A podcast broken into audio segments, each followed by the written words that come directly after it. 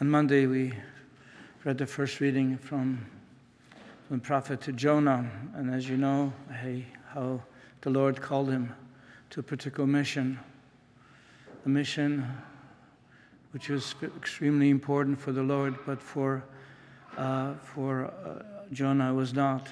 As you know, that the Lord asked him to go to Nineveh. Nineveh was the center was the capital city of Syrians. Assyrians really mistreated the people of God, especially the northern kingdom of Israel. The ten tribes, they came, they ransacked, destroyed, destroyed the property, took many, many to, to, to Nineveh as slaves. And so for Jonah, when the Lord says, You go out to Nineveh and warn them that in 40 days the city will be destroyed, Jonah didn't want to go. As you know, he went in the opposite direction. He hated Assyrians. How could he go and try to protect them from the uh, impending wrath of God? And so he wanted the city to be destroyed. But as you know, he ran away. Then the Lord rescued him, was thrown overboard, as you know, rescued him by that fish. And then, so ultimately, he goes to Nineveh. And so there he preaches, preaches that in 40 days Nineveh will be destroyed. And to his surprise, people converted, not only the king, but also all the people. And, and they begin to do penance and sackcloth and ashes. And then what happens is there's Jonah is not happy. Jonah was greatly displeased and became angry that God did not carry out the evil he, th- he threatened against Nineveh. So he did because he was kind of forced to do it. And then he says, He prayed, I beseech you, Lord, is not this what I said while I was still in my own country? This is why I fled at first to Tarshish. I knew that you are gracious and merciful God, slow to anger, rich in clemency, low to punish. And now, Lord, please take my life from me, for it is better for me to die than to live. And, and um, so he's upset, even though he did what God asked him to do, it, but very resentfully he did. And now he says, Well, I, I knew exactly what's going to happen because you're merciful, you will not punish the sins. And so, therefore, you know, I, I, I don't want to continue.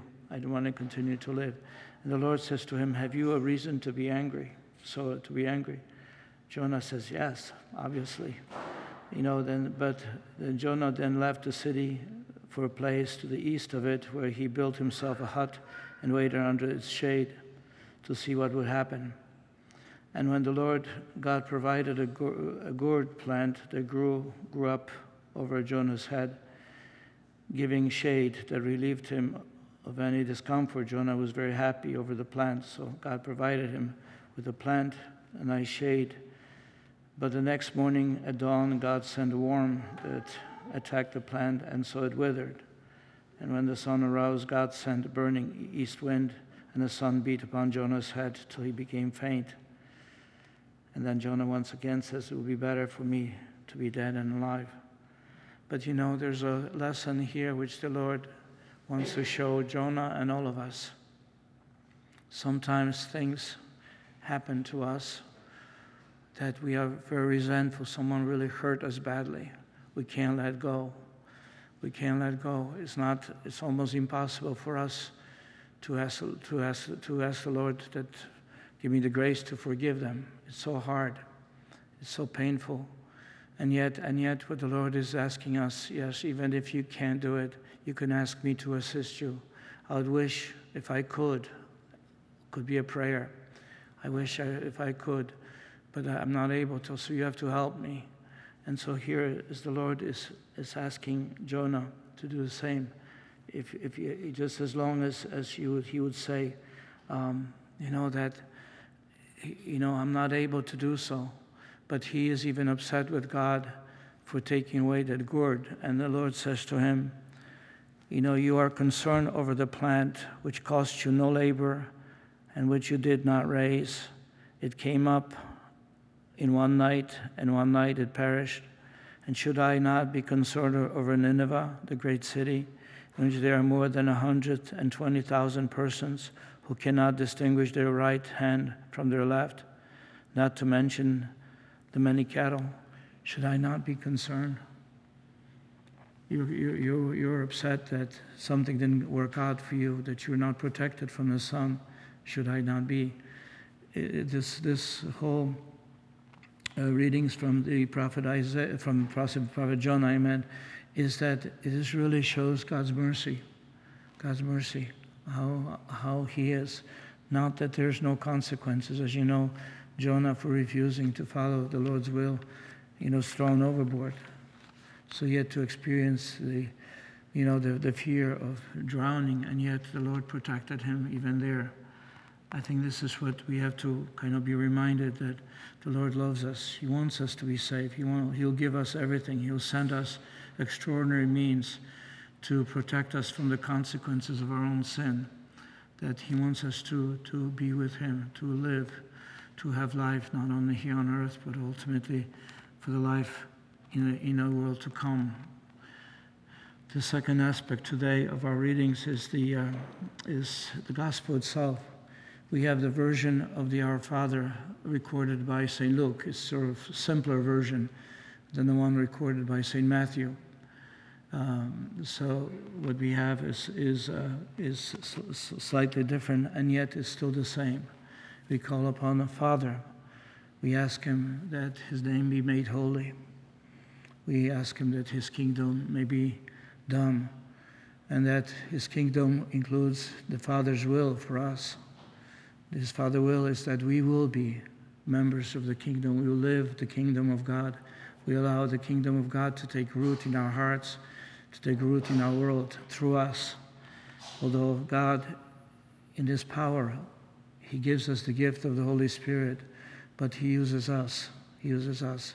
He sends these gifts to us, and we're the ones to bring forth, you know, His His greatness, His love, His holiness, His truth. He's the one who wishes to empower us. And so we ask for that daily sustenance, daily bread, daily bread of grace, daily bread of for our bodies and our souls.